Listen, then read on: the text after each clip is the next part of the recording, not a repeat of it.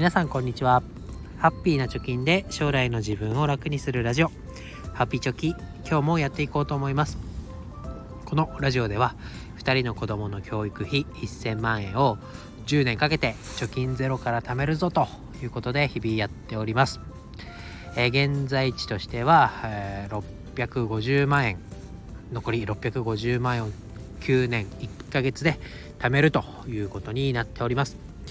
えー、今日はですねえー、年末の大掃除について、えー、物が減ったらお金は増えるということに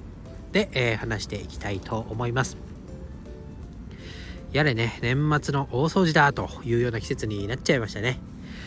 でいざこう掃除をするぞとなると普段あまり気にしていないところとかねが気になり始まり始めませんかと。で私もね先週大掃除やったんですけどなんかこの家物が多いなと いうことになんかこういつもと違う視点で見ると気づくわけですよ。それでね、えー、この物が多いつまり物を買っているということはお金を使ってることだよなという当たり前のことに気がついたわけです。で改めてこの当たり前のものを買うってことはお金で買ってるんだよなとこれを節約につなげていこうというお話をしていきたいと思います。まずね家に物があるっていうのは先ほども言いましたけどお金で買ってるから物があるわけですよ。自分から物が歩いてきてピンポンと玄関のチャイムを押して家の中に入ってくるってことはまずないですよね。あとはまあお下がりとかね、えー、そういったものとかプレゼントとかそういったものであれば増えますけどまあ基本的には大部分は自分でお金を払って手にしたものが家の中にあると思います。でこのね物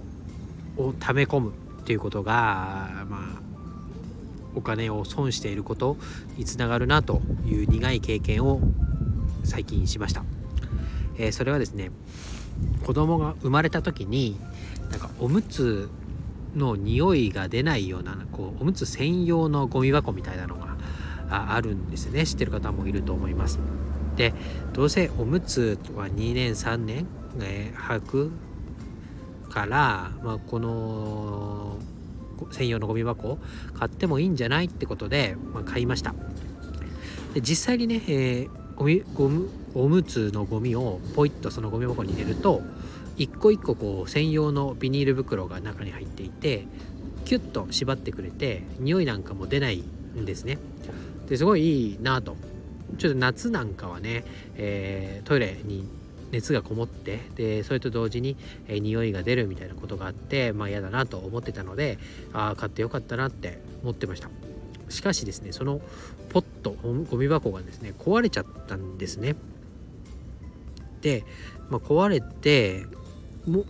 新しいの買い替えるって思ったんですけどいや普通のねゴミ箱というか蓋付きのものでいいんじゃないってなりました。しかしそこで、えー、1個誤算がありました。それはそのゴミ箱の専用のビニール袋を買いだめていたんですね。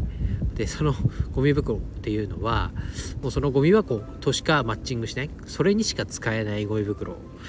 でああとどうしたもんかと。思った経験があります。まあ、この本題とはされますけどそれはねメルカリで買い手が見つかったんでそんな大きなダメージにはならなかったんですけどそこからね、えー、感じていた感じていたと感じたのが、まあ、溜め込みすぎるのも良くないなとどうせ使うから安い時に買っちゃおうとかねまとめて何回も買いに行くよりはまとめて買っちゃおうみたいな思考がどうしても出てくると思いますけどまあ、使える分だけ買うっていうのが、まあ、お金を無駄にしない一個の方法なんだろうなと思いました。でもう一個ですね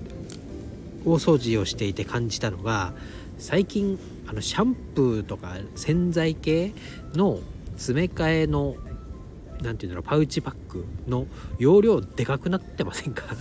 なんか前はねシャンプーの詰め替えって言ったらそのボトル1本分の量が入った詰め替えシャンプーが売ってたと思うんですけどなんか家にあるのがね5本分の大容量パックみたいなのがあってですねそれを、えー、我が家はあの洗面台の下の引き出しに、えー、しまっておくというルールになってるのでそこに入ってました。でその引き出しがですねシャンプー5本分とリンス5本分で計10本分の詰め替えが入ってるもんですからすっごい重くてですねなんかもう床につくんじゃねえかぐらいこうきしんでました。でそこを見て思ったことは、まあ、便利だからねとか容量が大きくなればリットルあたりの値段は下がってコスパはいいんでしょうけどこれがね棚が壊れちゃったみたいなことになったらもうシャンプーを安く買うどこの騒ぎじゃない損失になるなと思ったわけですよ。でこのね洗面所の下の台って壊したことないから分かんないんですけどもしねその洗面台ごと交換だよそれかまあ棚は使えないよみたいなことになるとどんだけお金が出ていくんだというのでちょっとこう青ざめた瞬間がありました。で思い直してみると、まあ、お得だからとかね買いに何回も行くのが面倒だからっていう風にしていつも使うものだからと言って買ってるもの皆さんあると思います。しかしですねこうストックがないから命に関わるみたいなこともないなと思いました。でなんか防災グッズとかねそういう災害とかなんだろう本当に命に関わるみたいなもの以外で必要なものって何だろうなと思った時にトイレットペーパーぐらいじゃないかなと思いました。でシャンプーもねなくなったら一回こうボトルに水入れてシャカシャカすれば頭洗えますし洗剤なんかもねなければ、まあ、コンビニに行くなり、えー、近くのドラッグストアに行く。とかその日は、ま、つけ置きだけしておいてで次の日買いに行って洗うとかね。なんかこう命に関わるようなストックをしなきゃいけないものっていうのはないなっていうのも改めて思いました。なので感覚としては、まあ、スーパーはね冷蔵庫みたいに使ってドラッグストアはま屋根裏の保管庫みたいに使う、まあ、必要な分だけストックしておいてでなくなったら買いに行けばいいやぐらいの気持ちで買い物をするのが、まあ、最初のテーマにもしましたけれども、まあ、お金違う物が増えるってことはお金を使っているんだよということにつながっていくんじゃないかなと思います。であとはね、まあ、大掃除というテーマで話しましたから、まあ、せっかく綺麗にしたからにはね綺麗に使おうと毎年毎年思うわけですけど、まあ、綺麗に使うっていうことも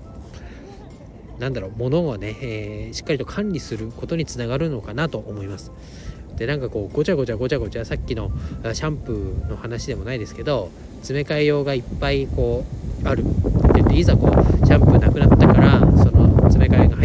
が入ってるところに手を伸ばしてシャンプーどこかなどこかなって言ったら全部リンスだったみたいな経験もありますからあまりね物が増えすぎて、え何がストックしてあるかっていうのをわからない状態になってで結局ストックしてるつもりがないじゃないっていうようなこうスペースも時間も無駄にするみたいなことっていうのはやっぱり綺麗にしとくとか整理整頓をしておくことで防げるんじゃないかなと思います。ということでまあね家をすっきりして無駄なスペースを使わない、えー、綺麗に保つということで2023年をね迎えられればいいかなと思いましたので今日はお話をさせていただきました。以上です。バイバイ。